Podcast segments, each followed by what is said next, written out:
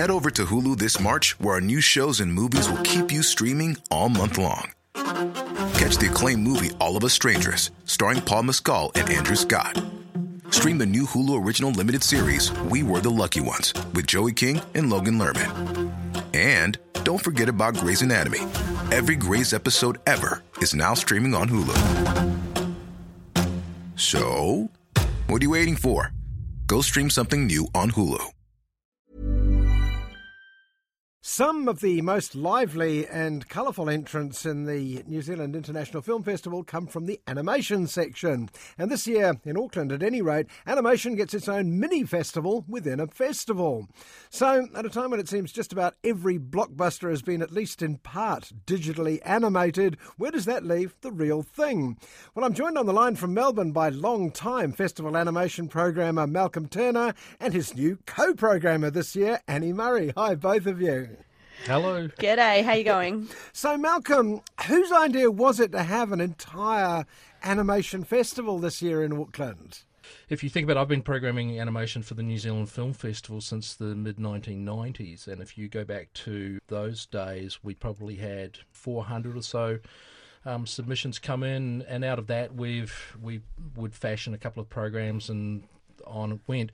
If you look at where we are now, um, this year we got just under 4,400 submissions. gracious. So all types of things, not just in animation, but in film and cinema and moving image, you name it. Um, we need to represent what's happening out there in the big wide world of independent animation. You were saying in your intro that the digitization of, of the animation landscape in a certain sense, and that's Sure. true of the blockbusters, but it's definitely not true of the auteur space. I mean, there are certainly people that use computers, and most people would use a computer to finish an animated film off in some ways, put on a soundtrack or clean up colours or whatever. But I would say probably, you know, of those 4,000 plus submissions, you'd be doing well if any more than a quarter of them would be regarded as as um, CG or 3D animation. The rest of it is substantially a handmade art form. A lot of people come to that art form because they draw or they sculpt or they like to move objects around. Annie, I'll get you in here because I wanted to ask you where the centres of great animation are. I know that there's always been some fans of Europe and fans of Asia. But apparently, this year, a rather unexpected country has put its head above the parapet. Would that be Estonia we're referring to It there? would Yeah. be, it would be Estonia. It's, it's been a long time running, to be honest. Um, Estonia has always been a country that's been producing uh, interesting and um, unique animation itself.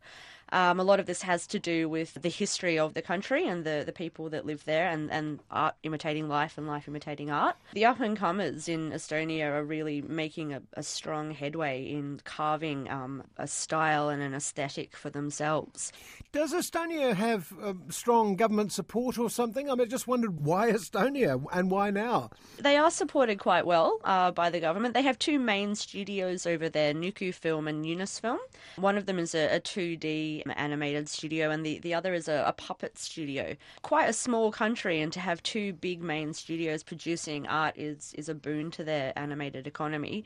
From what I can gather, and having travelled there myself, they are quite well funded by, by the government. Having spoken to filmmakers like Priit and Olga Pärn and, and Priit Tender, you'll find that there's an agreement that if, if you are a filmmaker and you have a good idea and you go for funding, you, you will get it. That's the response that I've had to that question. One of the reasons that makes Annie's program, I think, so timely and so interesting is that geopolitics of Eastern Europe for somebody my age, I'm in my mid 50s, the geopolitics of that over the course of our life has changed drastically with the fall of the wall and the withdrawal of the USSR. A lot of the animation that was made behind the Iron Curtain that cut Europe in half for so much of last century carried with it lots and lots of really interesting coded political social statements made by people that were um, in their own way trying to discuss what life was like behind the Iron Curtain without putting themselves in the position where they'd um, be mining salt for the rest of their life. um, and each one of those um, cultures produced their own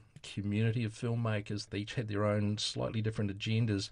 Estonia was um, just that much further removed from the control of the USSR. When the animation community was really getting going in the 60s and 70s, and the people were beginning to make the films that became so iconically, so uniquely Estonian, they were able to kind of weave in more sophisticated, more interesting social comment into their films, and that's that's really the basis of the reputation for Estonian animation. Now, if you look at Estonia, if you look at Czechoslovakia, which is now the Czech Republic, if you look at places like Croatia, Poland, Hungary, all those places that were behind the curtain, when the curtain fell in the 90s, they all went through quite painful transitions, and some of those countries have emerged in better shape than others. The Estonians, as a people, in my view anyway, are one of the most forgiving people I've ever come across.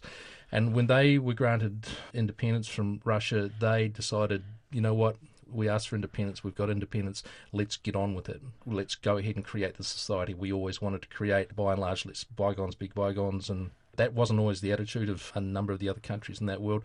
But the Estonians have gone on and, and created, I suppose, this new version of Estonia.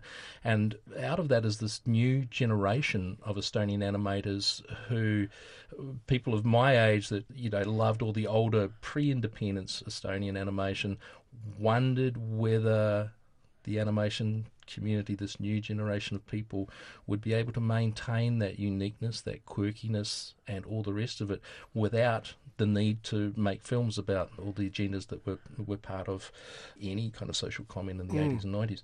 And, you know, th- this is one of the really great reasons that I asked Annie to go in and, and investigate this new generation. Annie is a, you know, she's a digital native. She connects much better with this new rising generation of Estonian animators, and and as a result, it's come back with a program very different than the one that I would have put together. And I just, I just think it's a, a real window on where this is all going. Annie, seeing uh, particularly the Estonian films in the selection this year, is there anything that a newbie needs to know going in? I think it, for me it was really important to uh, do a bit of research in regards to the, the history of the country and just find out what, what has been going on. The sort of terminology post and pre independent animation is not one that they really like to use over there after having sort of had these interviews and discussions with up and coming and well established animated filmmakers. It, it, wasn't a quick process, you know, it wasn't as quick as, say, the Berlin Wall coming down. It didn't happen mm. in a day. The art form that is animation in Estonia is still developing. It's still going to go in new directions and, and take on new forms and new stories and narratives. It's, it's got places to go from here.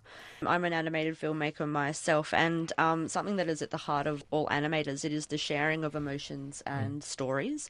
Because you have adults making these artworks, the the stories and the emotions that are coming through in them are of an adult nature. And that's the simple fact that a- animators go out there to create stories and to impart emotion to their their audience, and that's why most of them predominantly are aimed at an adult audience as well. Mm. I mean, I look at the uh, the rise of the big budget animation companies. I look at Pixar and I look at DreamWorks and people like yep. that, and I wonder, yep. I mean, are they good or bad for the art form? Do you think?